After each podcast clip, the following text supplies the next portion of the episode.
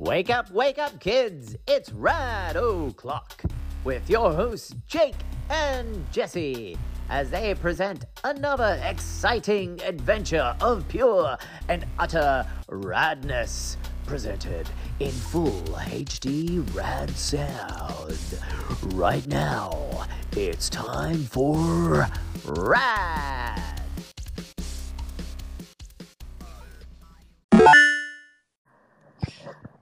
Hey! You Jackson? You okay, Jackson? hey, you Jackson, man! Uh, what's going on, dude? Oh, dude, not too much. Not I was- too much. Just uh, doing the spooky season thing, and yeah, Yeah, all that, all that cool shit. nice. I'm just, um, I'm just enjoying the wonderful soundtrack of the daily fucking noise from across the road at the other building, where there's always every morning. It's like some gardener's got to use some motorized appliance to make as much noise as they can at 8 a.m. I love that shit. Yeah, it, it fucking it just warms my heart. Today on today's episode we have the um I've it's probably the loudest whippersnipper I've ever heard. It was it was like, oh who needs a fucking who needs a fucking alarm clock, man? Let this guy loose with this thing. Well, the, the great the great thing is like my place, like across the road from us, there used to be. It's closed down now. It doesn't do it anymore. But it used to be a methadone clinic. Oh wow. So every fucking morning, without fail, like you would wake up and and like, you know, people say that like drug addicts and stuff are like lazy and that's no, no, no, they're not. Like these people are like a Swiss watch. Like they would be there before it opened. Like at six in the morning, they'd start lining up. So like I'm, I'm getting up and like you know this. I was working nights, so I'd come home Yeah. and I'd just like be trying to go to sleep to the sounds of like yeah, you fucking cunt, yeah, fuck yeah, you fucking cunt, or like someone getting out of their car and just like hawking like the world's biggest loogie, like you know, Yeah. fucking shazza go, doctors, eh? and you're just like going, holy shit, serious? Mate, life doesn't get much better than that, does it? Oh, dude, it's it was it was a thing of beauty. It was like ah, the bogan in their native environment. I was I was really going to go there a couple of times with a camera and just like do a David Attenborough. Oh, know, you should. You and, like, should. here, here we have the bogan walking towards his clinic. Look at him. You may see he's he's he's coughing up phlegm, spitting it in the street. This is a mating call amongst their people. Some shit like that. I don't know. Yeah, You know, no, no, offense to, no offense to any of our, our No. five listeners that might be on methadone shots. I don't know. yeah, well, you never know. I mean, maybe maybe they might want to go on methadone after listening to some of their shows. I don't know. I don't know. we, we may get an irate email. You just lost yourself a customer. Yeah. You've lost a follower because you abused the people. Uh, I don't know. Um, fucking hell. Wow, that sounds action packed, dude. So you you've you've had methadone clinics and I've had fucking gardeners. Yeehaw. oh, I love it. It's a conspiracy. Um anyway, fucking hell, Thankfully, dude. no gardeners on methadone because that could be kind of dangerous. Oh, I sometimes wonder, dude, because you know, like these guys use their leaf blowers to fucking, you know, and we're not just talking low grade, fucking nice, warm, hum sounding leaf blowers. No, these things are fucking diesel powered. Yeah, They they're like the just- Harley of leaf leaf They blowers. Ah, dude, and they just, without fail, they'll give it an extra grunt. They'll just go, dude, why don't you just rev it a few more times, dude? Yeah. Anyway. oh, dude. Um, fuck. I I uh I haven't got a great too much to report comic wise this morning. What about Oh, you? Neither have I. I haven't. I haven't got anything major. I've started rereading um, Major Bummer from the nineties. Um, I which- which saw was that. Is fun? Weird. It's a weird, fun little series that DC did. Um, Yeah, right. back in like '97, and it was the guys that did uh, the second run of The Mask the Dark Horse, like the one that sort of, you know, was sort of they took a lot of stuff from the movie from. Yeah. But it's it's just fun, man. It's just like this absolute slacker dickhead gets superpowers accidentally and just doesn't really want to do anything with them. Oh, that is mint.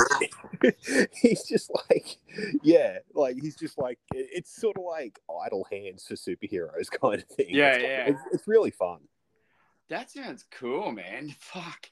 Well, it's it's really really fun. It's sort of like you know a bit of a greatest American hero sort of thing mixed with idle. Hands. It's it's just it's such a good time. Yeah. Speaking of, man, greatest American hero. Now there was a fucking show. Oh god, listen. Old man rocking hay chair. Oh, that was a show, wasn't it? Back in our day, that was TV. Watch my stories before I have my afternoon nap. Yeah. Oh, dude. But I do have afternoon naps. That's the great thing about my job is like working from home. It's like I go on my lunch break, set an alarm, and just have a nap for an hour. It's fucking great. Well, you know, it's it's one of the, the, the greatest things that they encourage in Japan for their workers. They Yeah. encourage those ten minute breaks to have a power nap, and it and it um it is proven that it enhances work performance or something like that. Anyway, Oh, totally, man. Like Jesus Christ, after like ten years of night shift, staying up all night, it's like ah, yeah, stretch back on the couch, have a nap. Yeah, man, life is good. oh, dude, but um, yeah, fucking um, how how's how's today's episode? We're fucking uh. We, we, we're fucking having a little bit of fun again with, with our old buddy JCVD. Isn't he just the best? I I know. Like any excuse to have a a Van Damme episode's a good excuse. And um fuck today's episode we we we're going back to get you guessed it, Jake. We're going back to 1988 again, mate. we we seem to be hanging around in 1988 quite a lot. Um, Ah. like, have we have we done every movie that was made in 1987? I don't know, it feels like it, eh? uh did do we uh do we dip our toes back into 1988 and Uh, I think we should. let's do it. So here we are, 1988, and it is the, the, the first, it's the debut feature film, I believe, of our triumphant action star superhero fucking icon, Jean Claude Van Damme. We're Yeah, talking about, oh, what are we talking about? Well, Bon uh, Def Leppard. No, Bloodsport.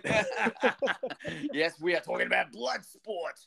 well, this was this was this was Van Damme's first uh sort of movie as the hero, really, because like before this, he like played a bad guy in um, you know, No Retreat, No Surrender, which we've already done a. Oh, that was a great episode, wasn't it? Um, and he was also the bad guy in Black Eagle with Sho Kosugi, which That's what I wanted to know because I haven't seen. I know it's criminal. I haven't seen Black Eagle yet, and and I will rectify that. I promise. Oh, we we rewatched it a couple of weeks back. Uh, me and re rewatched it because we Yeah. both sort of remembered it from being kids, and Yeah. we're like, we should fucking get Black Eagle and check that out. And it's it's rad. Like, I mean, he's like this Russian fucking, you know, it's like for some reason they just like used to cast Van Damme as like the Russian bad guy for a Even couple though of he's like this French accent yeah, he's like guy. from Belgium. It's like, oh yeah, Belgium, Russia, whatever. Same Um, thing. But uh, and I mean, you know, we can't forget his unforgettable cameo in uh, Breakdance 2 in the background. oh my god, are you fucking serious? Yeah, dude, jump on jump on YouTube and look up Van Damme uh, Breakdance 2. It's either Breakdance 2 or Breakin' 2, but like he's in the background, like you know, of like some dance scene, like clapping his hands and kind of doing the, the the Van Damme dance that he would. Oh, Are we? Yeah, I was gonna say, it, was it a preview of the greatness from that we witnessed in Kickboxer? I think it was. I think it was like the the genesis of that awesomeness. You could almost do like a mini doco on that, the evolution of Van Damme's dance. You really could. I I, I think it's a thing. Yeah, because I wasn't sure. Um, because I, I I have Black Eagle in my memory, but not as a viewing experience. I just remember seeing that movie, and I don't know why, but for whatever reason, it just it escaped my my viewing um, clutches. So I'll I saw that. I it. Yeah, I saw it as a kid because like I fucking loved Sho Kosugi as a kid. Like I Oh, loved dude, all those, great. All those ninja movies and shit, and like yeah, like you know, Pray for Death and all that stuff. Yeah, like, I yeah. thought he was just fucking awesome, and like I so loved seeing him make a comeback in Ninja Assassin as the bad guy because he's still badass and just Oh. cool fuck. Um, yeah, but uh yeah like so i sort of like and i mean i remembered the cover for black eagle had like him and Chok- van damme and Sho Kosugi like standing back to back in like tuxedos and yeah like it's it's still good like it's still fun i mean you gotta you gotta watch like black eagle as a product of its time it's just kind of like it's a shitty 80s action movie but it's a good time yeah, nice, mate. Nice, nice. I'll, I'll, I'll definitely check it out. But, uh, dude, here we are, 1988. Van Damme gets his taste of being a hero and pretty much doesn't look back after this film because Bloodsport is really the film that just really solidified Van Damme as a force to be reckoned with in action movies. Yeah, well, I mean, this this one kind of kicked everything off, and then like Kickboxer kicked it through the roof. Yeah, Uh, yeah. and I'm going to see how many more times I can say kick in this episode. Um, It's the it's the kick drinking game. the, the mighty Van Damme flying roundhouse. Um, but like, yeah, I mean, Bloodsport's really, um, I think Bloodsport's got like a really major place in not only action movie history but also video game history because Absolutely. this kind of took what Enter the Dragon started, which is the whole fighting tournament thing, Yeah. And really kind of made a fucking meal out of it. Because, like, you know, what, what, like, we also did a great episode on Enter the Dragon, which you Mm. should go check out. Totally. But you know, we on on there we talked about how you know Enter the Dragon was basically you know the the basis for Mortal Kombat essentially.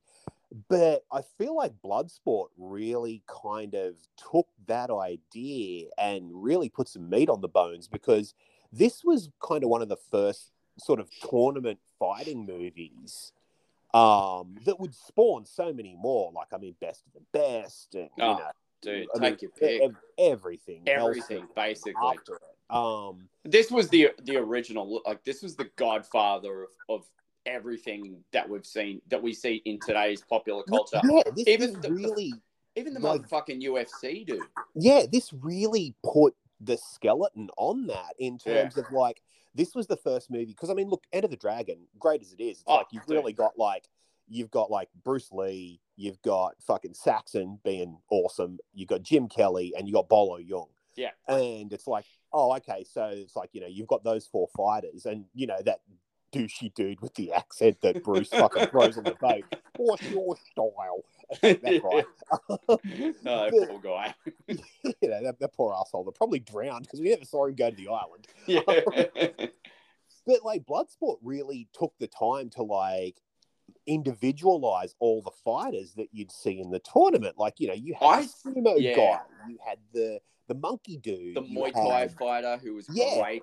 Yeah. Yeah, yeah, that dude with the big fucking eagle tattoo and the funky boxer shorts. Yeah. Um, so this was like, and you know, you had, of course, Van Damme, you had, you know, Jackson, you had Bolo Yeung, you had the Iranian guy with the gold tooth. Like, this is the movie that really, I feel, kind of gave the basis for like what Mortal Kombat would become. Where it's Mm. like, okay, so you've got a fighting tournament but instead of like your hero and a bunch of like random dudes that he kicks the shit out of until he gets to the big bad guy, you've got all these individual fighters that are memorable and have like a look and personality distinct to them, you know? And I think that's what, one of the memorable things that I enjoyed about Bloodsport as well, bro, was that that we did see that focus on these characters, not a deep focus, but a focus enough to go, oh, cool, that guy's really cool, and that guy's Yeah. really cool, you know? Like that's it. Like you didn't have to go in. They didn't go into it in terms of like giving everyone a backstory and all No. this sort of shit.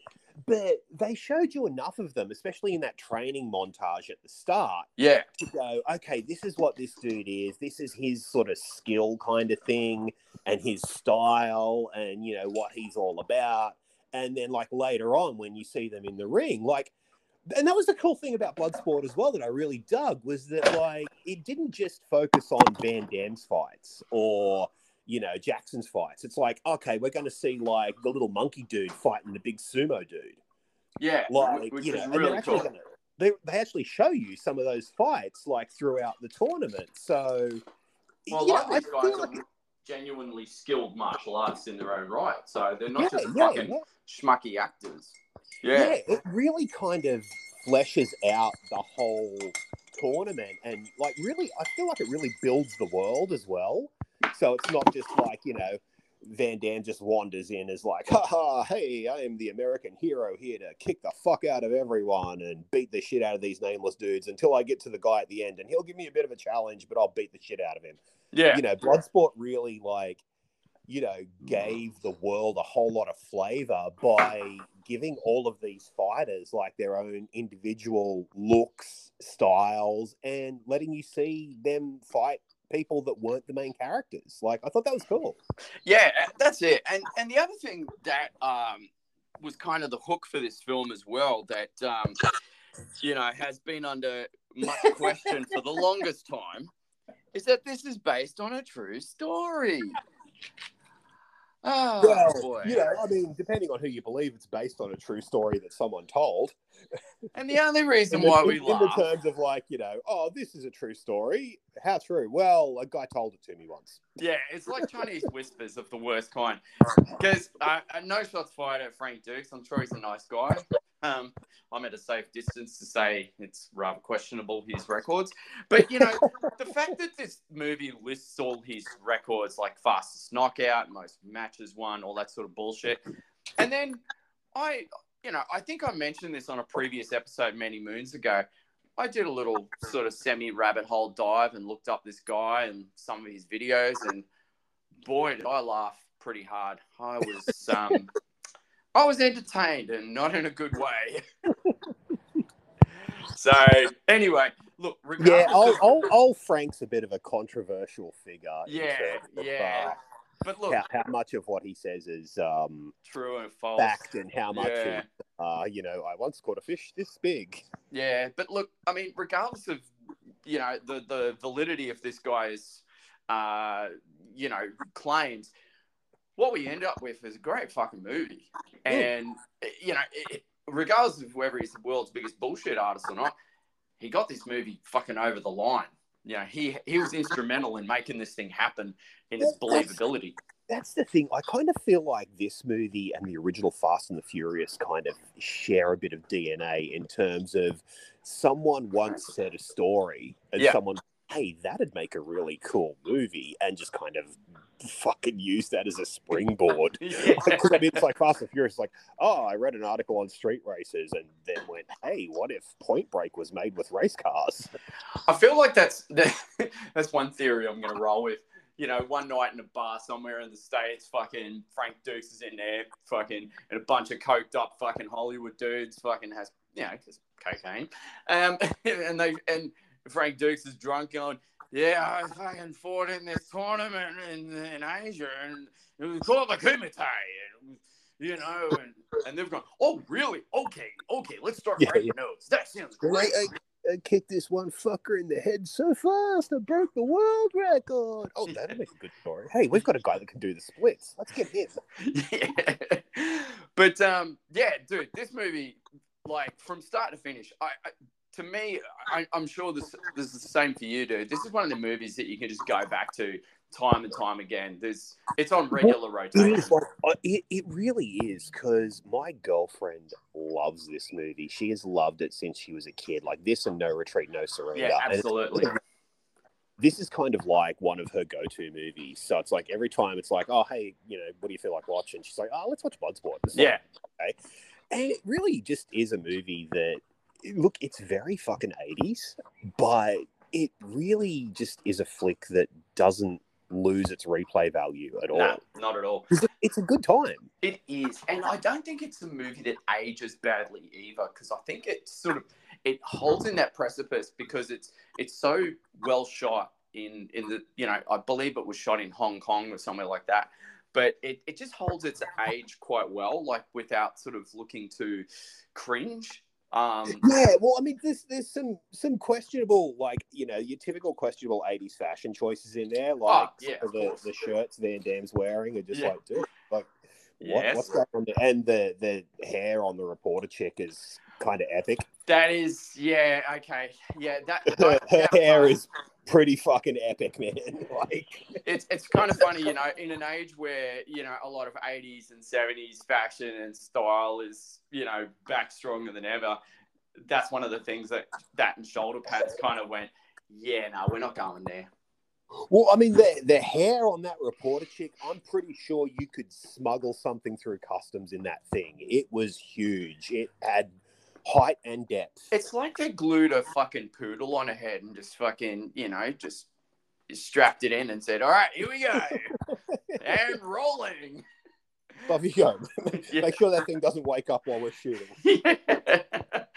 but um, oh yeah, and but I, I man, in terms of characters, man, I think uh, style characters, fucking Jackson, all the way. He's great, man. And like we watched Bloodsport 2 uh the other week. And Yeah, while it's right. kind of like you know, it's kind of like it's it's like that meme, you know, Mum, I want to watch Bloodsport. We've got Bloodsport at home.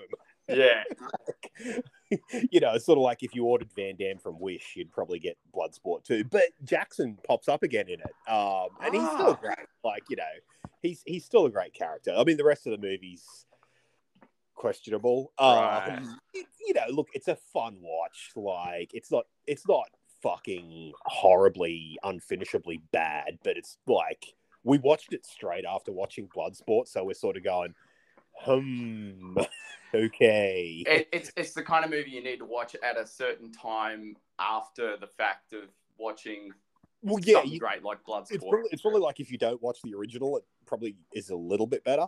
Yeah, um, like yeah. if, if you were like wandering the fucking video stores of the early '90s and like Bloodsport was out, and you're like, oh, I'll get Bloodsport too. You'd probably take it home and watch it and go, oh, it was all right. yeah, it was good, I guess. it's a movie that I watched. Yeah. But I mean, Jackson's just such a great, like, he's like, he's like just the loud American best friend. Like, he's Oh, just a beer swilling, Yeah. fun dude. Like, you know, you, when, yeah, when him and Van Damme first meet, and he's got that shopping bag full of massive cans of beer, yeah, you just fall in love with the guy straight away. You think, oh fuck, Yeah. who's this redneck? But Yeah. uh, you see, you see pretty quickly that he's mo- much more than just a typical redneck. He's actually one of the, the best characters in this film. Oh, dude, totally. And I mean, I just I love the friendship between those two is just it's such a great bromance. Like, you know, they're like hanging shit on each other playing video games. like, you know, I mean, I just love that. Aren't you a little young for the Kumite? Aren't you a little old for video games? Yeah, that was great. Jackson's just like, yeah, this kid's got spunk. Want to fight again? yeah, yeah. I love, man. I got a quick side note. That video game they were playing, I think it's called Karate or Kung Fu Master.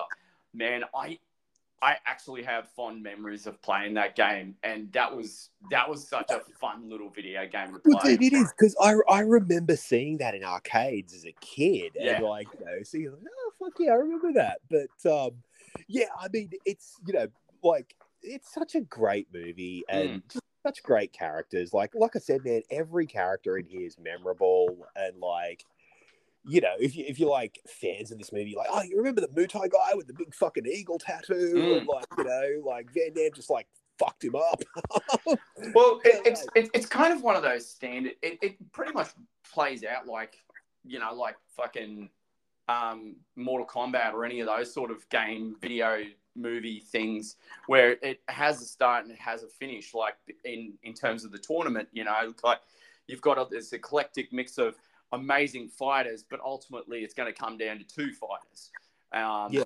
and that's pretty much the basis for the whole movie, except the B story is that Van Damme is he has gotten there. He's escaped from his um, military installation uh, for whatever reason. You know, fucking yeah. He just says, "Fuck it, I'm out of here," and he's on the run. And um, we yeah, we see him chased by Forest Whitaker, which I thought was a nice Yeah. addition to the film. Yeah. I, I liked him. He was great in this film, actually. Forest Whitaker's always good, man. Like, and it was it was cool seeing. Like, it's like the funny thing is, I'm just like, Forest Whitaker just doesn't really look like he's aged at all. Like, Right. He, he looked the same in 1988 as he did, like you know, a few years ago. Yeah, dude. He, he he's and, he plays the same kind of character, like the same demeanor. I don't think I've ever seen him different in anything. He's just No, always the same guy. And um, but that's not a bad thing. It's like it's kind of the lovable aspect of him that um well, yeah. is so memorable. Yeah. But, But I uh, mean, that's the thing. It's like you know, Van Damme wants to go and compete in you know the Kumite to honor his like. I mean, we've got to talk about. yeah, flashback let's let's do the flashback. Yeah, let's let's piece this bad boy together. So the kid that plays young Van Damme, who is possibly the worst actor of all time. I Like, know. Oh, dude, he's. He's bad. He makes Sam Worthington look like fucking Pacino for me. It's like, yeah, I mean, just the accent. Like, it's like this kid's like, this is his first job ever, and like, I don't know that he memorized anything, but like, you know, young young Frank breaks into like a, a Japanese house and With you know his a bunch mates and dickhead friends, and yeah, you know, they find a fucking, you know, ceremony katana. And like, of course, he gets busted by the owner of the home and his son, who's like this, you know, wise old Japanese fucking martial arts master. And then the kid's is like, I mean, the, the fuck, oh, dude, like, I wasn't going to steal it. yeah. You're not going to go to cops. I liked And you know, the Japanese guy's like, no, no, no, we'll make a deal. I'm going to let my son beat the shit out of you for a few afternoons a week, and uh, yeah, you'll get away free. What kind of a deal? yeah. the kid just looks like he's half drunk, or like one of those, you know, Dalmatians that's been overbred a bit too much. And they just kind of have that permanent look on their face of like, where the fuck am I, and what the fuck am I doing? Yeah. Like, Well, the kid, the kid, um, the, the the Japanese father's son is, I don't know, reminded me a little bit of a, a young Ernie Reyes Jr. A little bit. he totally did. He Yeah. totally did. I was like, dude, you're going to be delivering pizzas in a few years and hanging out with the turtles. Fucking A, man. that is your future, and it looks good. But um, yeah, he proceeds to kick the shit out of him on a daily basis, which I thought was fucking great. but um, oh man, yeah, I'm, I'm with you. I think that is cl- close to some of the worst acting ever. In- You know, it's Well, up even the scene. I mean, look, there's there, there. Look, I'm not going to lie. There are a couple of moments in the plot of Bloodsport that are a little questionable, like when the the son, uh, young young Ernie Reyes, is uh, you know getting bullied at school. Who? So this Oh, kid dude, clearly great. this kid's clearly been training in martial arts since he was probably a sperm. Is getting the shit kicked out of him by this group of bullies, and then young Van Damme flies in and beats them up uh, in the most awkward fighting stance I've ever. It was kind of like watching um, Napoleon Dynamite a little bit. you know, um, I'm trying to think of that style. Yeah, there's there's this dance style or something that Napoleon does, and I, I likened it to that. I thought, okay, this is where Napoleon got his moves from for sure. It was pretty Yeah. laughable, but uh, dude, yeah, I love that. I love when he saves him and the story that the kid goes. Yeah, it's not like, oh, Yeah. thanks, man, you saved me. No, no, thanks. All I dream of is preparing for the Kumite so I can honor the father. Well, and I also, I also kind of love that the Kumite is like this this underground full contact. You can be killed fighting in it. Yeah. Like no one knows about it except in hushed terms in secret societies. But this kid's like in school and he's talking about it, and then Right. like everyone in Hong Kong knows about it. It's like, oh, let's go to the Kumite. It's like you can see you can see Ernie Reyes' show and tell to. Okay, Ernie, Yeah. it's your turn. What are you going to talk about at your turn? My dad was in the Kumite. It's yeah, one day I'm going to fight in a full contact martial arts tournament where people get killed and no one knows about it. except me because I'm like fucking six. And, Yeah. you know, and Van and, and young Van Dork, I'll call him Van Dork because he acts like a dork. Van Dork sitting there going, oh, "What do you mean? I I will go in the committee. Okay." Uh, it's just like, dude, that kid's sense of direction of looking at the right position for the camera is just so awkward as equally as his dialogue. He's shocking. like uh, I mean, look, I mean, look, you know, poor, poor, poor kid. I feel bad for him. Like, I he- do too. He's fucking shocking. He is just so Look, shocking. There's- And I just kind of get the feeling the director was just like, oh, like maybe he was someone's son or something, and it was like, all right, we'll fund your movie, but my kid gets his big break in acting, and the director's just like, oh fuck, look, just he's he's only going to be in the movie for like fifteen minutes tops. Let's just. Just let him say his shit. We'll work with what we can and just get him the fuck out of here, maybe please. the, maybe the kid's dad, maybe he was Frank Dux' son or something. You know, like I, I, I don't know, but you know, and then there's the scene where he's like, I mean, the the like Sensei Tanaka, like the old dude, like he's great because he's He got that. He's got that fierce, Yeah. like Japanese dialogue deliveries. Like you are not a Tanaka. Like fucking okay. Yeah, right. dude. Um, but like the fucking argument between him and young Van Dork is like, I didn't come here to be a punching bag. You can forget about the deal. It's like someone's put a question mark at the end of Van Dork's dialogue. Yeah, pretty much. And it's like, I'm Ron Burgundy. Yeah. You know? but like, you know, this this like older statesman Japanese dude is just like fucking giving it to him. It's like, Isn't you'll fucking do what I say. And he's just like, uh, uh, uh, uh, uh, cheese stick. like, You've really, you've really studied that kid's style, haven't you, dude? I have seen this movie so often. I and know. fucking cracks me up every time. Like, I mean, To the here's the point where- necessary comedy that brings balance to this film. I gotta say. yeah, like to the point where like Ree and I have a shorthand where like I will like just quote this kid randomly sometimes and just have her in stitches. That's like awesome. we're on the phone the other night. Yeah. and, and she was, I was saying something, and uh, something, something came up, and I was like, "You're not going to go to cops." Fucking lost it. oh, that's miss, dude. He's so terribly quotable. It's great. Yeah, I look. I'm gonna. I'm. I'm gonna uh, say my piece about Van Dork. I'm gonna say that his acting is on par with that of the um, overall acting performance of all the actors on the movie Karate Warrior. Quite possibly one of the worst ever martial arts movies you will ever see in this lifetime. And um, that's all I have to say about that. but um, yeah, the, the, the flashbacks are good. And then when we see Van Dork evolve into Van Damme, um, thankfully things get a little better. And uh, Yeah, they get a lot better. Like Oh, you know, no, once once you see. Van Damme doing his his his training montage, it's like, oh fuck, thank God, yeah, it's like a breath of fresh air. You go, he oh, grew up. oh, the pain is over. He grew up. He learned to speak. Oh, thank Christ. But I mean, it's also funny that like the kid that plays Van Dork is kind of like abnormally tall for his age, and Van Damme is so very not tall. It's kind of like- like he has a growth spurt and then stops. Yeah, it's like he kind of peaked at like sixteen. Yeah. and then he just sort of grew shorter. Yeah, and wider. Yeah. yeah. Um, but the training montage for Van Damme's fantastic. And uh, I mean, let's let's be real. Those um, early Van Damme training films uh, in his films have all showcased the, the beautiful um, doing the splits.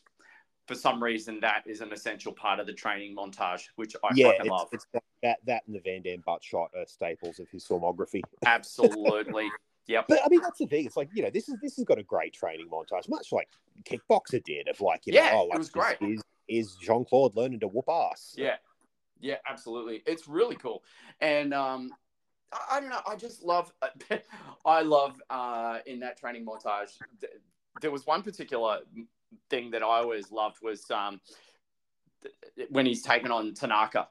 Um, Yeah. you know, and he's just constantly getting flipped on the mat, and you just see the camera. It's just the way the camera just keeps pulling. It's it's like Tanaka's holding the camera himself, and Yeah. he's doing a selfie. You know, do you know what I'm talking about? When he just Yeah, yeah, yeah, and yeah. it's just like, I've done it again, and I've done it again, and I've done it again, and you can see Van Damme just getting the shits going. Maybe he's getting the shits with, "Will you give the fucking governor to me, man?" You know. um, yeah, I just thought that was quite funny. That was that was my little um giggle in the movie. So yeah. besides that and Van Dork. But um, yeah, dude, that was great. And but I got to say also, man, I love the I just love the scope of seeing Hong Kong as well. I thought that was very um. Yeah, just seeing the city and the, the cinematography of the city was beautiful as well. I thought it was very on par with what we saw in Enter the Dragon with those early shots of the city as well. I thought that was really it does, nice. It does look great. Like, I mean, this is a great looking movie. like, Yeah. To be perfectly honest, like, it is a really great looking film. Um, like, you know, it, it looks fantastic. Like, I mean, you just can't beat shooting something on location. Like, yeah, especially back in the eighties. Like, you know, it kind of looked a bit dirty, a little bit dangerous. Like, yeah, Mm, absolutely, and I love that. Um, I love when they, you know, they meet. Um, I can't remember the dude's name, but the the representative for the Kumite, the young hip dude with the, Oh, the cool mullet and sunnies. Fred, Freddie Lee. Like, Freddie Lee, that's right. Hey guys, him. okay, we go down here. Okay, He's just fucking Yeah, you, cool. you Jackson. You look like Jackson. Yeah. I love him. he's fantastic, man. He's like so like the perfect Americanized like Asian dude. Like he's got the mullet, he's got like the the yellow tinted fucking aviator glasses, the Yeah. like, you know, I'm trying to grow a mustache, but it's not really working thing going on. Like, yeah, like the I mean the mullet's fantastic. absolutely, it's on Oh. point. It's a thing Yeah, of beauty. It's great. Yeah. It's, it's fantastic. But I mean, he's he's great, and I mean, it's like some of his dialogue is great. Like you know, Dude, it was awesome. I just, what's the difference if Bruce Lee's his Shidoshi? That's Bruce Springsteen. What's the difference if Bruce Springsteen's his Shidoshi? yeah, I thought that was cool, man. It was like, you know, here he is, fucking this this guy just trying to fucking just segregate himself from the, the typical fucking Asian culture. He's just trying to be the cool, you know. He's obviously drank the American Kool Aid, and he just wants to be American and Yeah, in the best kind of way. He just he just makes it fun. man. The great thing about this movie is like every character is memorable. I love one of my favorite like one and done characters in this movie is the big fucking bodyguard dude that they meet when he's like walking him down the alley. Oh, yes. cafe. like that big as fuck Asian dude who just like looks him up and down and like gives him a thumbs up. He's like, Okay, "Okay, USA." Dude, he was awesome. I, he was up there with Richard Kiel, that guy. Hey, he was like Asian Oh, Richard Kiel. great, Yeah. man. Like he was just Okay. fantastic, and like just the best line delivery. Like I mean, I, you lo- I love, I love Jackson's like, okay, USA. like, yeah, he was great. Like I love that sequence going down the back alley. Because that really sets the tone of what they're going into. It's like we're deep in the underground, and meanwhile, there's you know families and shit cooking rice and fucking you know working in sweaty kitchens, and yeah, and then yeah, these guys come up and they look like they're gonna tear the fuck through him. Okay, USA. it's just that that that that change in his facial expression. That's the part that got me. I was like, yeah, dude, yeah. that is mint. Such a fun because you're like you're, you're half expecting like, oh man, they're gonna get into a fight with this dude and have to like Yeah. prove themselves, and he's just like, nope. Nah. Like, yeah, it was, yeah. like, that guy's just fucking great. Like, that's what I mean, man. Like, this movie is so full of memorable characters. Mm, Like, it yeah. just, it, it makes it such a fun watching experience. Absolutely. And when they enter the world of the Kumite, oh man, that is magnificent looking. It's again, you know, deeply inspired, I think, from Enter the Dragon. They've just taken that gorgeous world of the, the tournament, um, you know, of, of the ring and, and all the decorations and just Well, yeah, it, just, really it feels like they've just like really taken their inspiration from Enter the Dragon and just kicked it up. A. Absolutely. Just gone like, yep, I, you know, which is you know something that you and I have talked about. Mm. Like when you're writing stuff, it's like you know you get your inspiration from things and you go like, oh, like you know, I might have done something different with that, or wouldn't it have been cool if like this and this Yeah, were in yeah. that, or, or you know, instead of doing that, you know, this was how the t- or, or tournament was, or whatever. And this movie's a really good example of that, where they've taken uh, an idea that was pre-established and really fucking successful. Like, I mean, you know, fuck, if you're going to steal, steal from the best, and you know, who better to steal martial arts movie ideas from than Bruce Lee, right? Right. um you know and they've just like taken that and just gone okay let's let's you know fucking throw a bit of a different color of paint on this and turn it up to 11 and you know hey we'll we'll do our movie like i mean Yeah. you know obviously this is this movie is not like you know as much of a landmark as enter the dragon but i do feel it's like maybe just like a little step down because it's Mm. like the impact of like what bloodsport created with its world building and everything like i said man fucking hello mortal kombat yeah. says thank you Mm, pretty much, dude. Yeah. Well, it was really cool, like in the sense of, um, it, it, it's kind of funny, you know, when early, you know, to, to go back to the video game that I playing with Kung Fu Fighting or Karate Champion, whatever it's called. Um, it was very reminiscent of that sort of setting when when they Yeah. entered. That's what I picked up, and it was just very, um, you know, the, the the interior is just gorgeous. It was very round robin looking with the the tournament billboards. Um, and then you know the fighters, you, you slowly see all the fighters, you know, assembling and having this beautiful banquet, which is you know fucking amazing. Um, and Freddie Lee, of course, providing the commentary going. Um, you know, Well, he's- referring, he's- yeah, referring who's the characters. Yeah, yeah he's such a great exposition character like because it's like he's there it's like you know you don't have to like do a big backstory it's like he's like van damme and jackson's like minder Yeah. like and he's just like yeah fucking you know watch out for fucking Chong Li like that guy's fucking hardcore sort of thing Yeah. like you know um and I mean, like when, when they get in there and they're like registering and all that. I mean, you Oh, of that was the- the, yeah. the, the Dim Muck scene is like rad. Dim muck. I thought that was cool. What- And I mean, I love Jackson. What the hell is a Dim Mak? Such. yeah, I just love I love Jackson's uh, relationship with Frank. He's just you can see him just it's like they've been friends for years, you know? Like Yeah. the bromance is so deep by this point. And you know, so Van Damme has to prove his work, you know, prove his validity by performing the dim mak, which is basically the death touch, um, assembling a, a stack of bricks and basically destroying the bottom brick and Yeah. leaving the others intact, which I thought was really cool. It's a very, uh, yeah, look it up. It's it's an impressive piece of skill. But um, I love Bolo Yeung's reaction because that to me took me back to Bruce Lee in Enter the Dragon when he says, "Boards don't fight back." Yeah. It I was mean, one of it was those a moments. great Yeah. And such a cool intro to Bolo. It I mean, like, was. we got to talk about Bolo. Yeung. I've been salivating to talk about it. That dude is just like a Magnificent. fucking axe. like, It's like Asian, you know, and not firing any racial shots here, but it's like the Asian evolutionary change just went sideways when it came to Bolo Yeung. Like this, he's like a mutant man.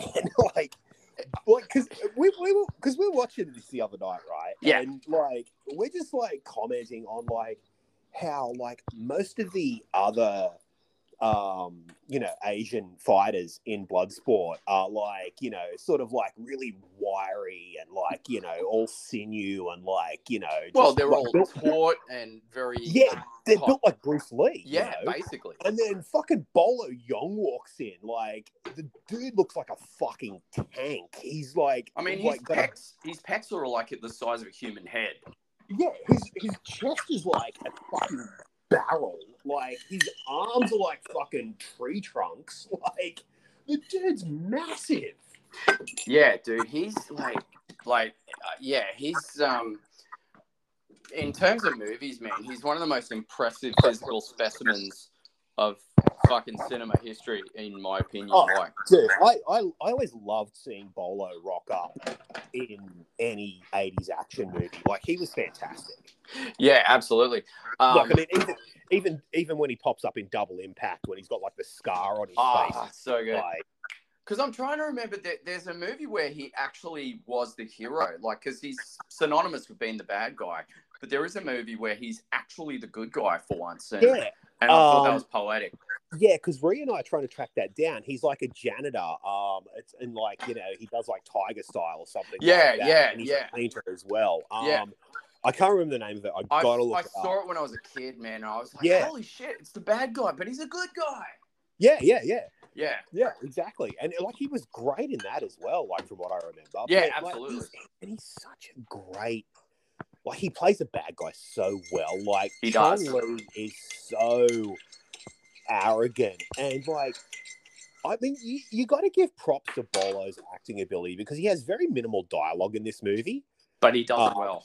What he does have, he does it so well. But Mm. it's just the facial expressions like you know when he he gets a hit in the ring or something like that when he's fighting and just the look on his face is like nah Yeah. and then just destroys the dude um you know there's that great moment where like you know him and jackson are fighting and jackson actually gets the better of him for 10 minutes till he fucks it up I know that was great. That bit. and then Bolo's like getting off the floor and he's just shaking his head and just that look in his eyes of like, okay, dickhead, gloves are off. Like now you're fucked. Yeah. Um, and it's it's such a great moment. Like he just he does so much with that character without having to say a whole lot of lines, and, and Mm. I think it's really cool. Like it makes for such a memorable bad guy. Yeah, that's right. And when he does speak, like there's a warmth to his dialogue as well. Like Yeah. he sounds like the wise warrior. Um, because he comes in as I believe the defending champion. Yeah. Yeah, yeah, yeah, So yeah. Well, he's he's like he's he's the big shot. He's the rock star of the Yeah, he's like, the most you know, revered fighter of like Yeah. the audience love him like he's like such a badass like you know you see him like when he beats the fuck out of people and he does that little up and down jumpy dance I thing, love that jumpy dance. so cool. When he kills, it's so cool. yeah, when he kills that dude, um, yeah, it's pretty intense, dude. Like it gets intense. Uh, it shows you, you know, that this is not some friendly tournament that people do get killed, and yeah yeah, well, I mean that, that moment after he kills the guy in the Kumite, Mm. where like everyone's just like you know bowing for silence, and he turns around, he's like, "Oh, what the fuck," and just kind of like waves his hand at the judges, like, "Oh, pff, whatever," yeah, and just walks off the mat. Like, yeah, you know, it just kind of shows that, like, you know, he's he's he's such a force to be reckoned with, but he's also really arrogant. Like he's Mm. He's obviously gotten to the point in his career as a fighter where he just thinks his shit doesn't stink. Mm. Um, and yeah, that really shines through. Like it- he just does such a fucking great job in this movie. Like he's absolutely fantastic. absolutely. It's it's like um, yeah. I also love I love the judges in this. The judges have this old wise man vibe Yeah. about them. Like they're, they're like the grand masters of whatever. Um, Yeah. They don't say much, but you know, they're very authoritarian and, and everyone shuts the fuck up and listens to them, you know? Um, Yeah. I like them. But I also like I loved um I'm gonna I'm gonna take a stab at one of my potential MVPs, the little janitor dudes. That little janitor dude is so fucking great. He's awesome. I love him. Like Doing the little, you know, the fucking moldy Dam- rag trying to mop Yeah. up the blood. I mean, you know, there's that great moment, like you know, Van Damme faces off against the Iranian dude with the gold tooth that he's already had a run in with in the bar, um, Yeah. and you know, just flattens him in two seconds and knocks his gold tooth out. And little janitor dude's like, "Fuck yeah!" Like, Yeah. you know, has a bit of a look around, grabs the tooth, you know, bites into it to check if it's real gold, and the It's look like- on his face is like, "Oh, fucking payday!" Yeah. Just quickly tucks it into his pocket. Yeah, and it's like fucking. The, I just love the way he's looking around. Like, I wonder if no, if anyone's looking. It's like, uh, Yeah. you're in a fucking arena packed with people that are all staring at you right now. Yeah, I think you're being watched. I thought it was But gold. yeah, he's he is just fantastic. He is so good. Like, that's what I mean, man. It's like every character in this flick is just so memorable. Yeah. Like, you know, even even down to like guys like that who is just like a one off, like he's essentially like a, a glorified background extra. Yeah, exactly. And and that's the thing, man. I feel like this movie is so well balanced with its screen time of all the characters, um, you know, all the other fighters with their kind of minute, minuscule backstories. Yeah, it, it, it's fucking fantastic, dude. It's it's just such a good ride. Um, It's such a well rounded and well developed world that they've created for this movie. And they do it like I mean, this is a short movie. It's like an hour and a half. yes, absolutely. and they like don't waste any time in you know just building the world and getting you right into it Yeah, absolutely. And yeah, I love I love the slow build of Van Damme's um, progress through the tournament. You know, just that starting off with that fast impact, making a bold statement, and then just progressively just you know the the the fucking gears coming off, and we're getting down to the real Van Damme. You know, shirtless, oiled up. Yeah, bike shorts I mean, if if he could have got away with fighting in a thong, they would have let him. You know, I'm sure, just so we could get the butt shot. You know. well we already have the butt shot after he uh after he after he rails the reporter Yeah, yeah, that was great. I love that. like he, he rails the reporter and then you know we get the we get the classic Van Damme butt shot of like you know i'm going to pull on my red jocks and uh hey baby i didn't hurt you did i Like, Yeah. doing the I'm, I'm Van Damme and i'm a stud look at my ass and and the look in her eyes just says it all. It's like, uh, I'm gonna be sore for a week, but uh, yeah, yeah, all yeah, is yeah, well. yeah yeah yeah yeah and and I love I love the reporter. I mean, as she's well. not getting out of bed because you know Van Damme's been there, and uh, clearly she's you know legless after, Yeah. after that experience. which is kind of weird because it's an interesting little side story there because she's trying to get this the inside scoop on the Kumite. She's trying to write this story about it, and you know she's boning fucking you know she's getting it on with Van Damme and trying to get the scoop as well, but no one's coughing up anything, and then she ends up fucking sneaking in with some fucking rich Oh, businessman. that- Asian business dude that's like Van Damme's fanboy. Yeah. he's great as well. He's like, "Hey, Dux, how you feeling today?" Yeah, I feel good. Yeah, you good. You're a good fighter. You good. yeah, you good. He's great. And then like he comes up and tries to bribe the official when Van Damme's running late. Like Yeah. again, man, just so many great, fun, memorable characters in this flick. Like it's uncanny, isn't it? Like for a movie in '88, you just wouldn't expect to fall in love with every single character in this film. it's so well developed and i think that's one of those things that a lot of 80s and 90s movies have Mm.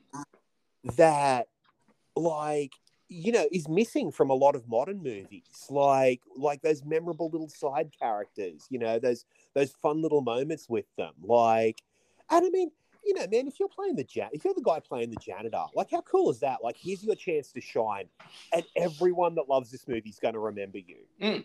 like it's such a great moment um and i just i feel like a lot of that's like you know and it, we we talk about those sort of moments a lot in a lot of the movies we Yes. discuss um and i feel like that's just kind of vanished from a lot of movies nowadays like you know you don't remember anyone from the main cast of like a Fast and the Furious, from the side cast of like a Fast and the Furious movie too much. That's like, the movie with the car, isn't it?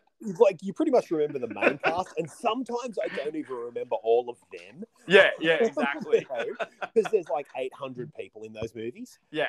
Um, but like you know, like as opposed to Bloodsport, where it's like you remember every single character, even if you don't know their names, you're like that guy. Remember that guy, and anyone who loves that movie is gonna go, "Oh fuck yeah, him man! How cool was he?" Mm, Like mm. it, it's just it's such a it's such a it was such a wonderful time Yeah. cinema like even like you know people can like sneer at like you know b grade action movies and stuff like that but man they fucking really made an effort with this shit And you know, as a kid growing up in that time period, man, like watching these films, that was like our Disney, man. That was our magic escape, man. We love those Oh, films, dude, man. it totally was like you know being a kid in the 80s like was fantastic because like you know we had the best cartoons we had the best toys like you know we got we got like the invention of video games We had And Big we had- Macs in a styrofoam container. You know, the, well, yeah. And we had the we had the best movies, like, yeah, and you know, we had access to them like whenever we wanted. Like, Mm. we could just go down, like, and it wasn't like Netflix where you just had to scroll through like a billion fucking things to see if you could find something. It's like we just went down to the video store. I know. If we didn't find the movie we wanted, we got to try something else that looked cool and fell in love with it. Oh, dude, I have to quickly say, side note, man. The other day, a bit of a sad thing. I um, I, I- I was up in Landsborough and uh, to get the the train back home, and fucking um, I used to go there a lot back when I was recording, and um, that was my drop off pickup point. But there was always this video shop there. And it, up until probably three years ago, I want to say, it was pretty much one of the last standing video stores in Australia. And No. uh, I've, I've got video somewhere of it. I've, I did a quick walkthrough of it. It was just like, man, you know, I remember talking to the owner the last time I went there, and he was so sad to say goodbye to this thing. You know, it was his heart and soul. Uh, it was a real sad story. And then yeah. seeing it the other day, it's now a doctor's surgery, and I just, I don't know, part of me cried inside. I was, Uh, you would like yeah, it was really sad, dude. Like, I mean, that's the thing. Like, even um, even in the valley, um, a few years back, I remember walking towards the outskirts of the valley, and um, where they were building one of those new fancy fucking hotels that's there now. Um, it was actually the the parking. It was the the area of a blockbuster video yeah. because up until recent years, there were, the only remnants of it was the blockbuster video sign that was there. Yeah. So I don't know, just seeing stuff like that, just I don't know, it really does tear you up a bit. It does, man. It just it breaks your heart. Like it Mm. really does, because it's just like you know, eh, and I, I think it's more than like a. Because I mean, I've I've seen you know this argument from people where it's like, oh, but Blockbuster was a corporate monster and fucking they were run by religious people. It's like, yeah, but dude, as a kid, it's like We didn't give a fuck. it's not about that. Mm. It's not about like Blockbuster as a company per se. It's about the memories that were Yeah. created by going to that place. Like Friday And- night was the best night of the week to be a kid. Well, and that's the thing. It's like all of the things that you wound up loving Mm. a lot of the time, like as an 80s kid, you know, you discovered, like as, as a Gen Xer, like you discovered that shit via the video store. Like, you know, uh, you you couldn't like you couldn't fall in love with Lorenzo Lamas' like from fucking Netflix. Like you found his movies at the video store. Like, you know, you found stuff like Bloodsport at the video store. Like, yeah, like It's it true. was- it- it's it's a lot of the stuff that's like it's the memory of discovering this thing and passing it around to friends or or whoever, and you know, watching it together and stuff like that, and you know that that evolving into like being a teenager and you know going and fucking going down there with your mates and like, hey, we've got a long weekend. Let's like, you know, get a fucking couple of bottles of something, a few pizzas, and like, let's hire out fucking Yeah. a couple of movies each and just sit there and watch them and chill. And Well, fucking, you yeah. know. like that that's where like i mean fuck yeah this is a we could have an hour long conversation just about this but you know finding thing finding treasures like um showdown in little tokyo i don't know why but Yeah. that one popped up in my memory like just seeing that never in a million years would i have hoped to find that streaming aimlessly but there Yeah. it was on a shelf and i went holy shit bruce lee's son in a movie fuck yeah, Yeah. let's do this you know, or seeing the posters. You know, you'd look up on the on the wall and see the posters for Rapid Fire or or Kickboxer or something, and you go, "Fuck yeah, I want to see that movie because it looks But sick." dude, yeah. I mean, even I mean, even for me, like going into the '90s, like so much of like my indie film, like education, Yeah. like seeing Clerks and that. Clerks for the first time, Yep. uh, seeing SFW, Yep. uh, The Professional, um, you know, fucking Entropy, like all of these movies that I absolutely fell in love with, Mm. like Doom Generation, stuff like that. Like Even I, I the only foreign film Cube. Yeah, Yeah. man, I only found those like through the video store. Yep. And yeah, like that that experience, like it it does break your heart a little bit to think that that experience is gone. And Yeah, you know, I mean, for a lot of reasons, it's like you know, not only are like a whole generation of people maybe not going to be able to find these things, but also for the artists, you know, it's like it's it's harder than ever. I feel to get an indie film out there and seen, Mm. you know, because like, well, you know, it's it's just going to get buried on streaming, like Yeah, well, that's it. the, the glut of everything else. Um, you know, you're not really going to get a cinema release, and you know, people are. I feel people are more likely to rent something if they're a video store on Friday night, and you know, fucking whatever they want to watch is out, and they go, oh, hey, let's have a, take a chance on this thing. Um, sounds interesting. Cover Mm. looks cool Mm.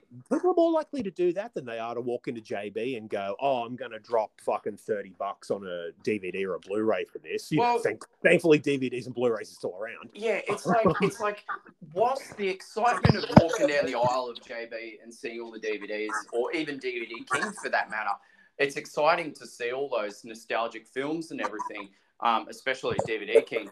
But you don't get the magic and the charm of of going into Blockbuster or Video Easy and going, "Oh, cool, it's seven for seven tonight. Fuck yeah, let's Yeah. go!" You know, and you just go, "All right, let's go down the horror aisle first. I mean, what was your go-to? Because mine was horror. I'd, I'd go straight down the horror aisle first, then I'd go through sci-fi. Yeah, well, I would usually go to. It depended. Like, Mm. I'd usually go to. I my my my beeline would be straight for the new releases to see what was yep, what yep, was that out. was always good. Yep. Um, if it was weekly stuff, I'd go. I'd usually go like the um the art house section in Oh, Blockbuster. nice, which nice. was which was usually and the funny thing was like and people are gonna go like oh the art house section you fucking pretentious beret wearing wanker. Um do you have a little handle for your cigarette jake? Do you drink your tea with the pinky up? No no no.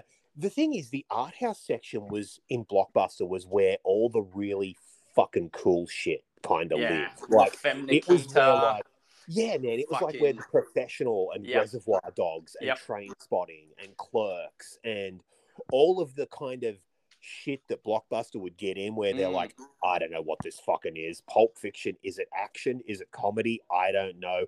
Fuck it, chuck it in art house. Yep, pretty much, dude. We'll, we'll pretend it's art.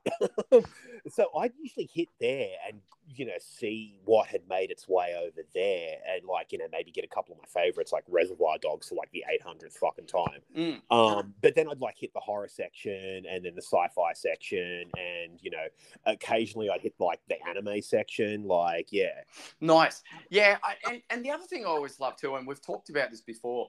Um, oh man, a rocking chair. But um, yeah, we talk about the clerks behind the counter, and they were just as mythical as the fucking videos themselves, because you find yourself engaged in a conversation. Trying, Yeah. I don't know about you, but I was trying to make friends with the clerks. Um, not only was I in awe of their knowledge of all things movies, but I was like, uh, if I'm nice enough to this person, they might give me a free poster or they might give me a, a free promo cassette for my favorite movie, which I got for The Crow. I got a promo uh, cassette of all Oh, the nice. ads. Yes, I do. Um, you know, just little things like that. I, I would just fucking, yeah, I'd love those conversations with the clerk.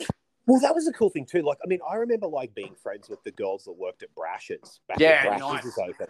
And like, you know, being able to like get promo stuff or like have them like, you know, it's like because uh, you know, being a poor student, it's like, oh, hey guys, can you just like maybe hold this for me for like a week, and I can come in next week. you when a I- poor you student know? beret wearing tea sipping art house? Oh yeah, man, yeah. And I, I used to like hang out in coffee shops and stuff as well. Like, like, I was I was the full I was the full fucking nineties cliche.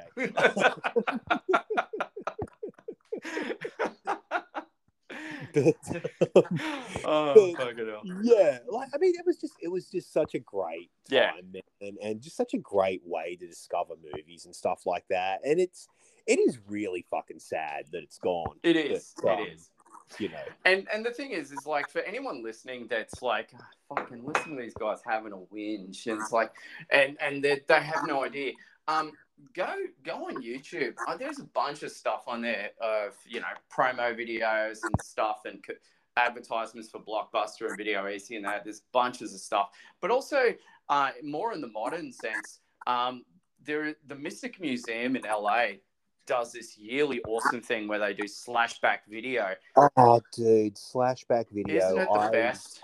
I have dreams of being able to go to one of those because I fucking love it. It's like the attention to detail and how they fucking reconstruct the video shop era is just so magical. And I, there's a part of me that hopes that one day we get something like that here in Australia. I would love to see a pop up video store here. That would be just Oh, fucking dude. mint. Right? It would just be fucking great. Yeah, absolutely. So, yeah, because I, I think only then would people go, ah, okay, now I get it, you know? Um, yeah, no phones required. You just walk down and let your fucking eyes do the talking, you know, do the walking, sorry. And um, yeah, man, like that's that's the thing. Like it was just it was just such a so much easier to have something catch your eye. Mm. And I mean, you know, I feel I feel like that sort of stuff has also contributed to like, you know, the, the death of the uh the movie poster, like the art of the movie poster, which like, was such a such a powerful component, a selling point for the movie. Yeah, it really was. Because I mean, we have those, we do have those today. Don't get me wrong, but a lot, I, I don't know, man. The posters, uh, not a lot of them jump out at me anymore.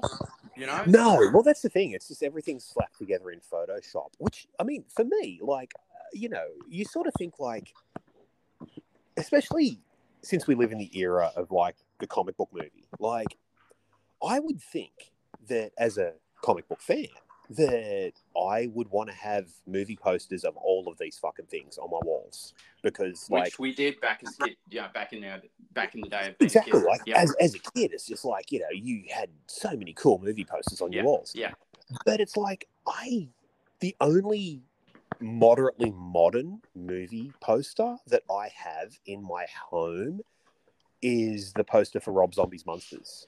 fuck yeah, which is cool, cool as fuck.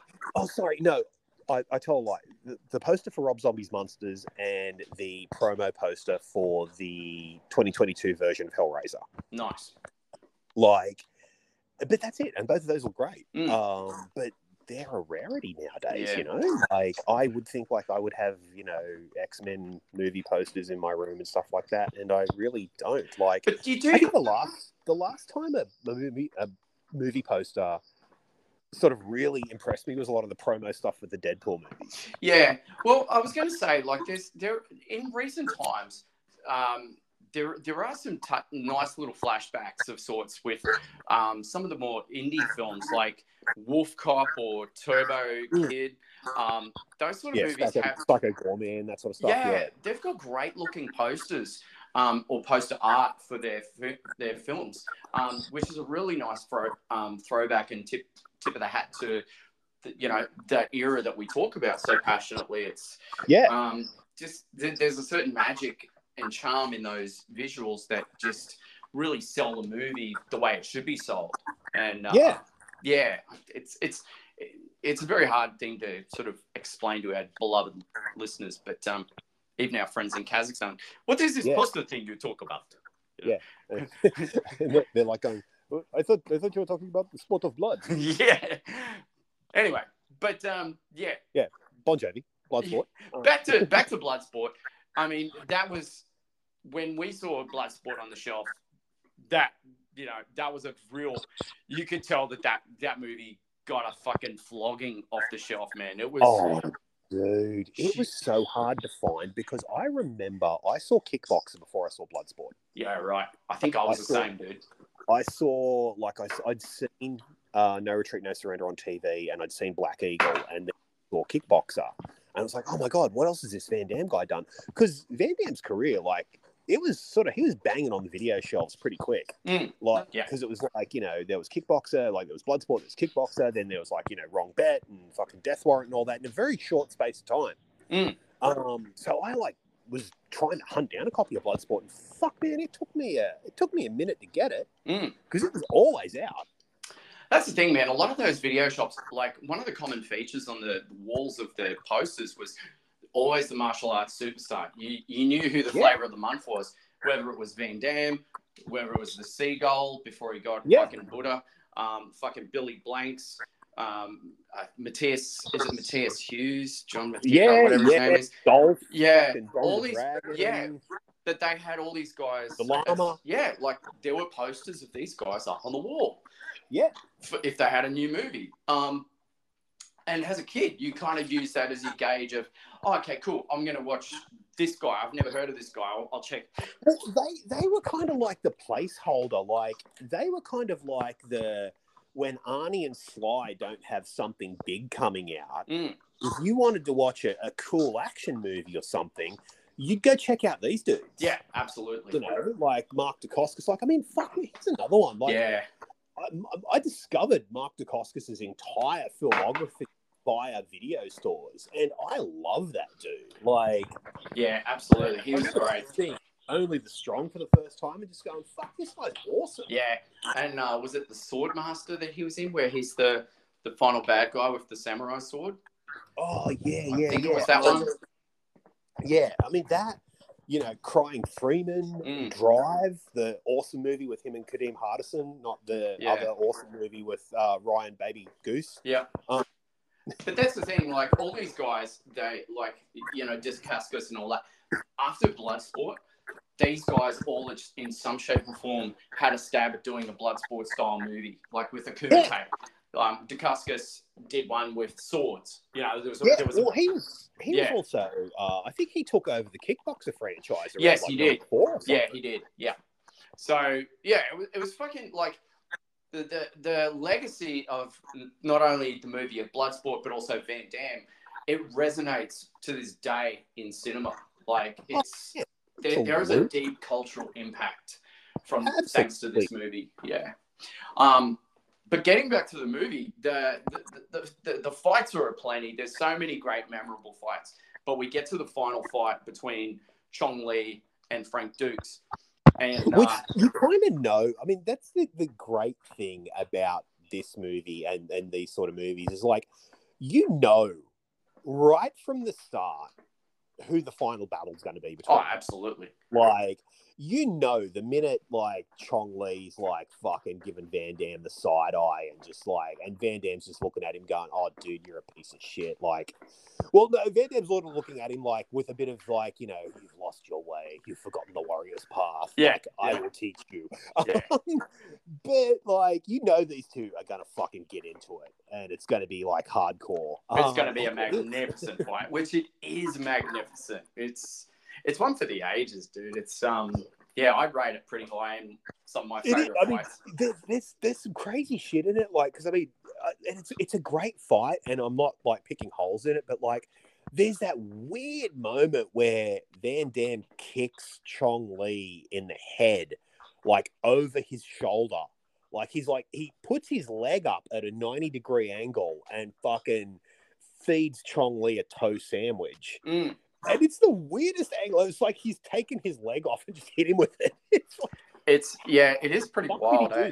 Yeah, it's um yeah, bit of movie magic there, kids. But um, you know, Chong, Li, of course, has to cheat and um, pulls out his crotch aspirin and throws it in Van Damme's eyes. Which, man, I was quite.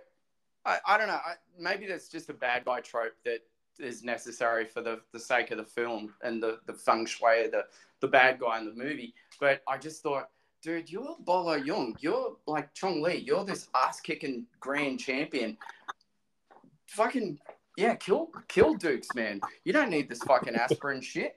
But Well, I mean, I kind of feel like that was just a bit of a, a tropey sort of thing put in to sort of show. Um, I, I feel like there's a reason to it in the sense that.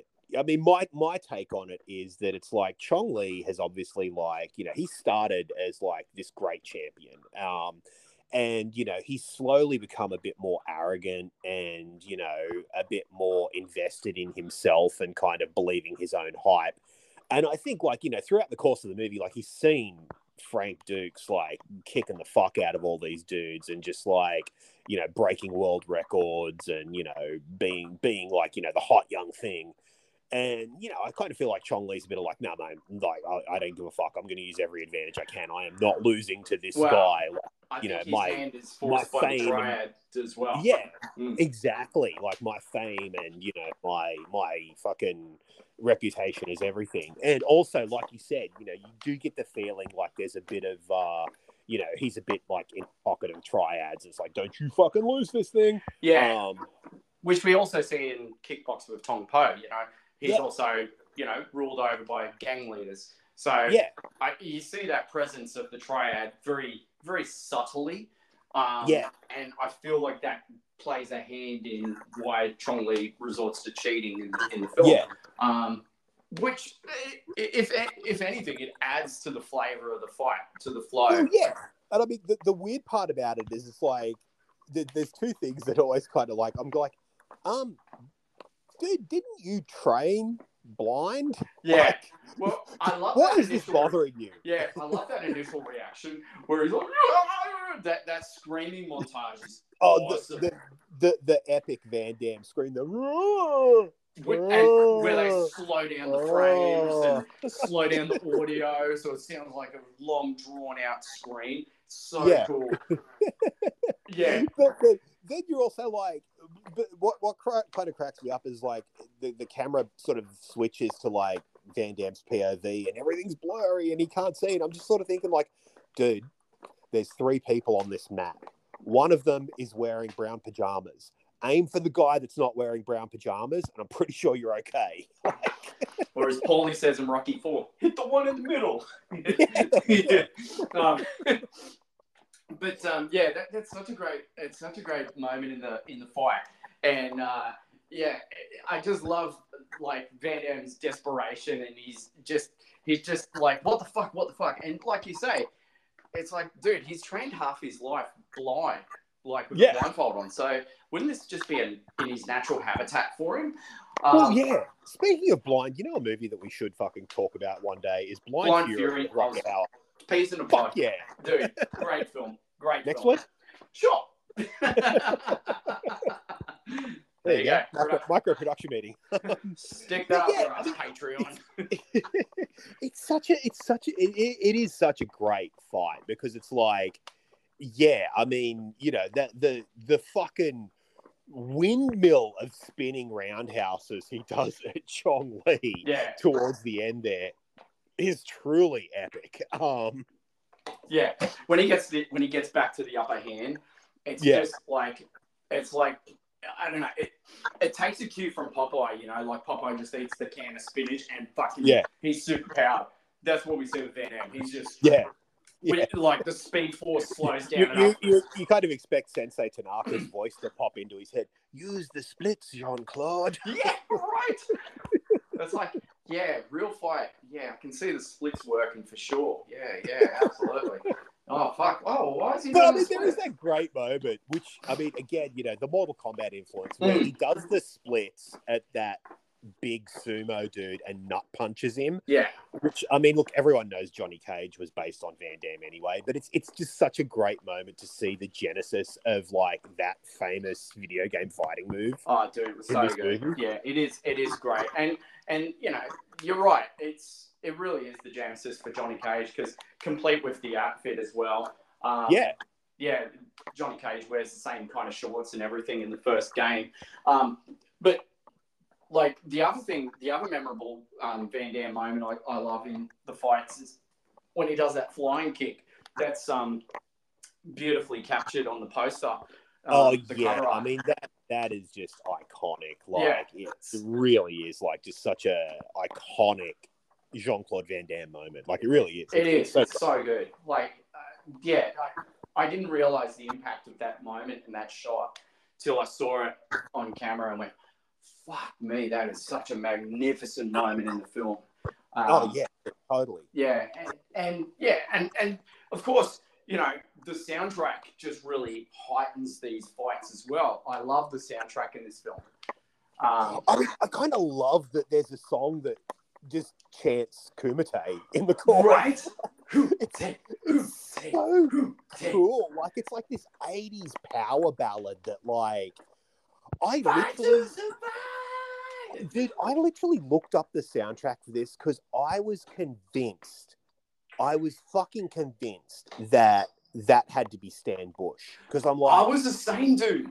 I was like, man, like he did so many great songs on like fucking, you know, Top Gun, Transformers, like Ah. so many movies like Stan Bush contrib like action movies he contributed like a Yeah. track to. Yeah. And I was convinced like that that was Stan Bush on the soundtrack, but it's not. It's like someone doing a really great impression of Stan Bush. right?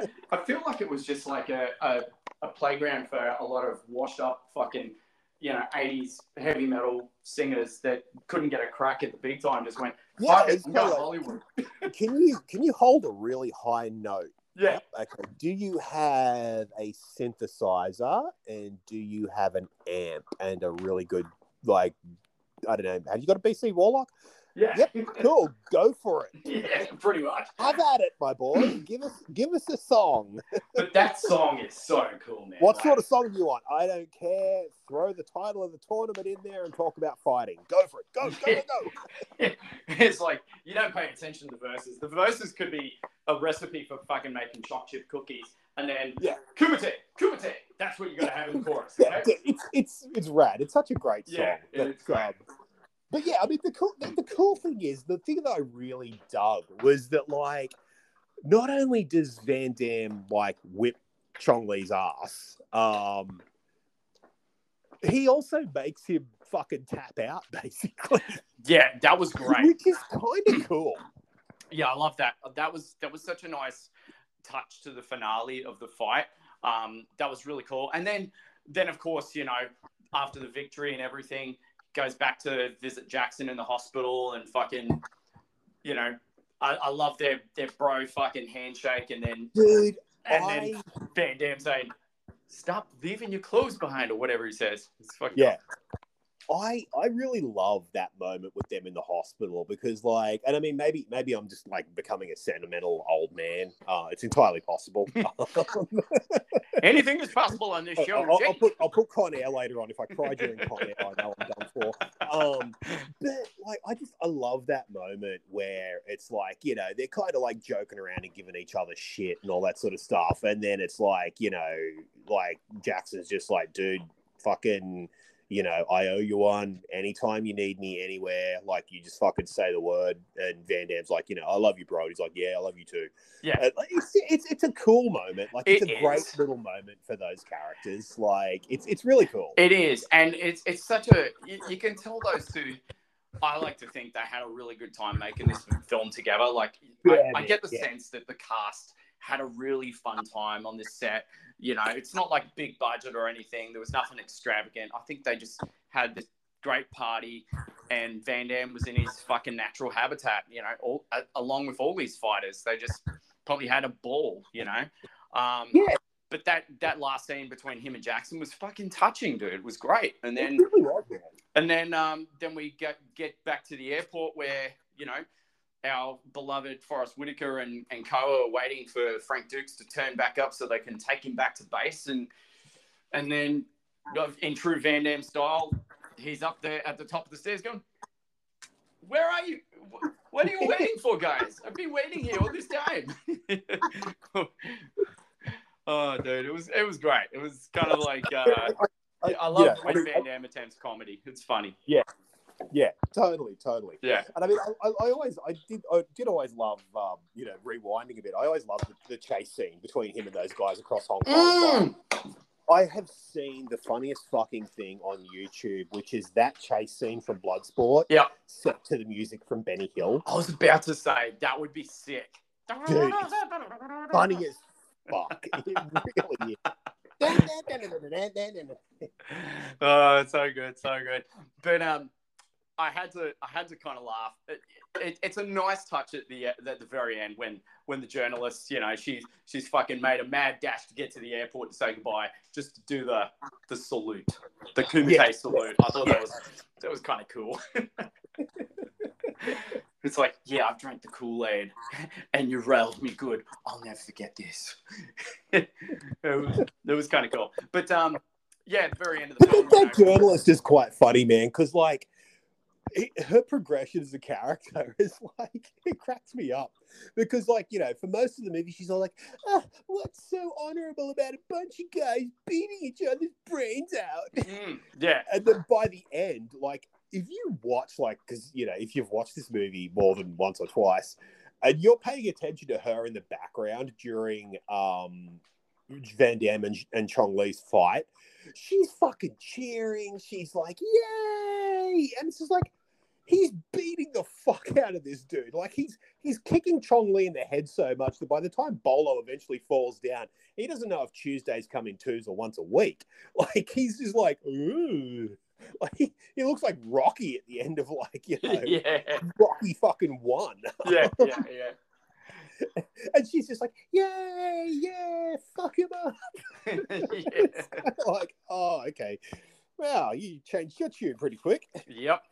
But um, no, dude, dude, like I think I think we've given you definitely the fucking some of the best best parts of so many great parts of this movie, Bloodsport. It's just such a it's such a staple of action cinema. Like if you haven't seen it, fucking change that tune real quick, man. This yeah is, it's it's very very worth the ride like it's it's a good fun flick. Like it's just a good fun like it's a little bit cheesy but not so much that you'd just be like oh my god. It's it's it's a good fun movie. Like it really is. Well, like I said, you know, like I was about to say, the fucking the cheese, the green cheese comes at the very end when we get the the whole backstory of Frank Dux in the in the, oh yeah. You know. yeah. The uh the the uh title card of like hey frank dux is really awesome and uh here's all the reasons why yeah fastest knockout, most matches won. um, yeah, it's that's kind of the laughable bit at the end of the movie, which is great. But um, yeah, do, do two things, man. Watch Bloodsport and also look up Frank Dux on YouTube. It's fucking worth it. It's good fun. I mean, and, and look, it's it's not hard to track down a copy of this. Um, I believe it's only on DVD at the moment. I don't think I haven't been able to find a proper Blu-ray release That's of it. criminal, Um, dude.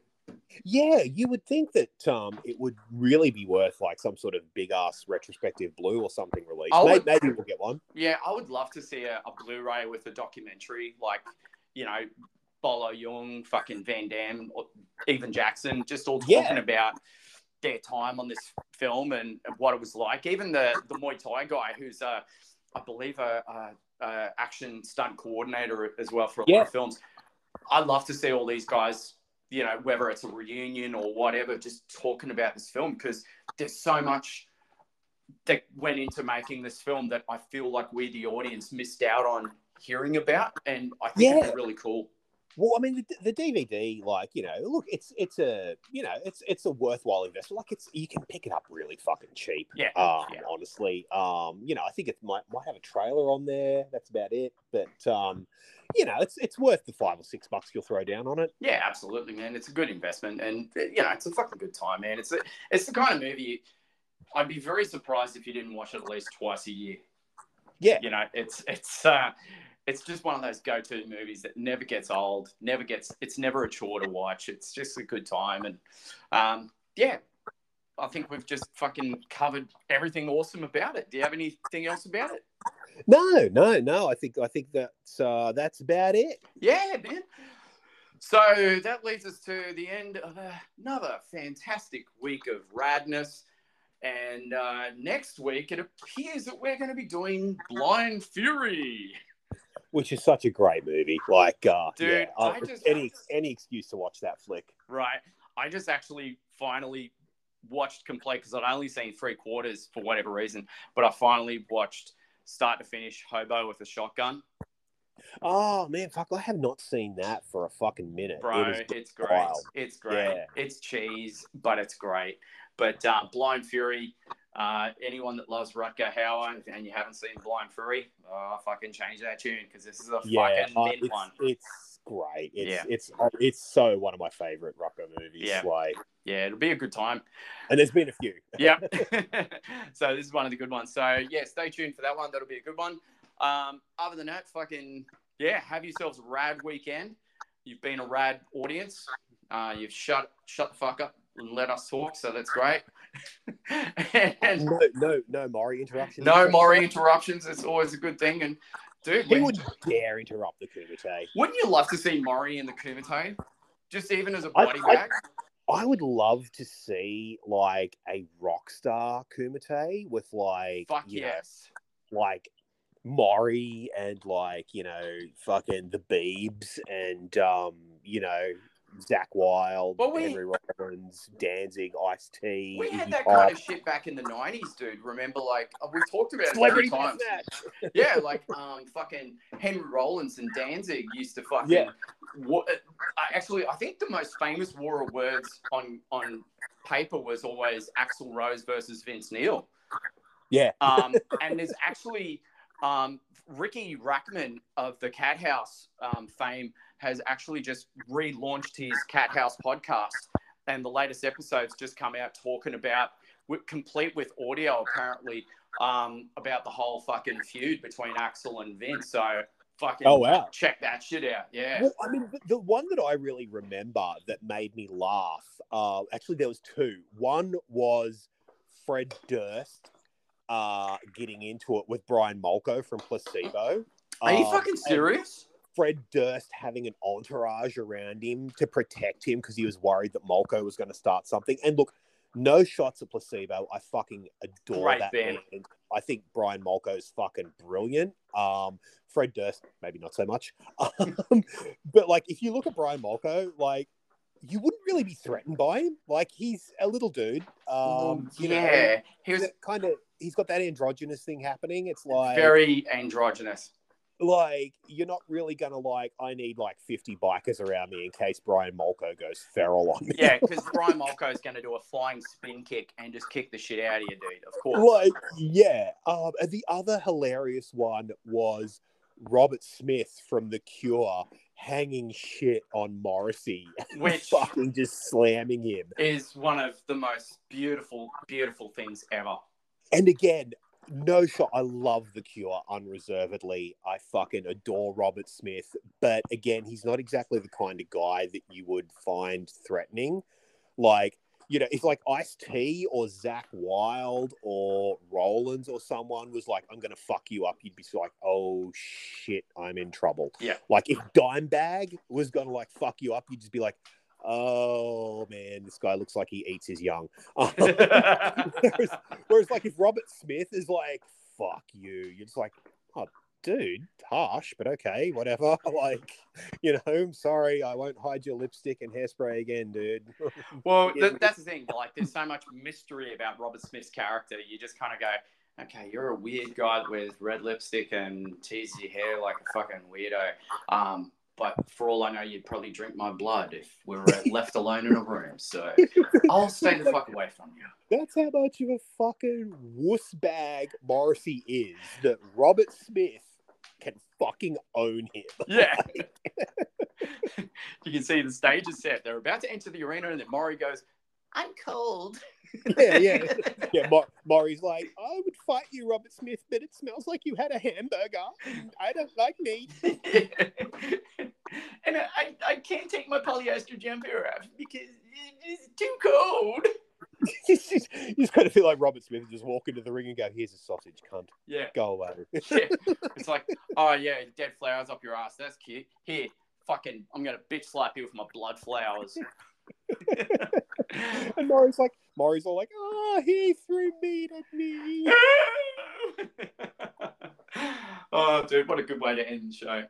Uh, and on that note, we will see you next week. yes, tell your mates about us. Have a rad weekend. Like, subscribe, do all the good stuff. We will be back next time. Adios, amigos. Later.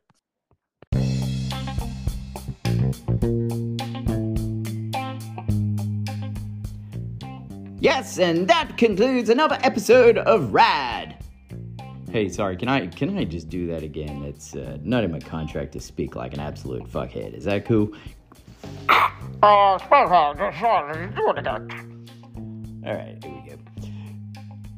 Thanks for tuning in to Rad, everybody. Uh, was that a little too dramatic? Or,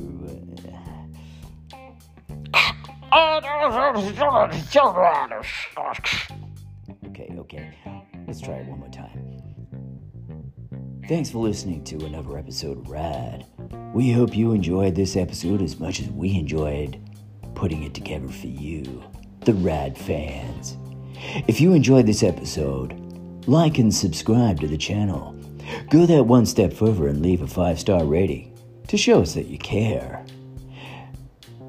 Until then, have yourselves a most rad weekend. We know we will.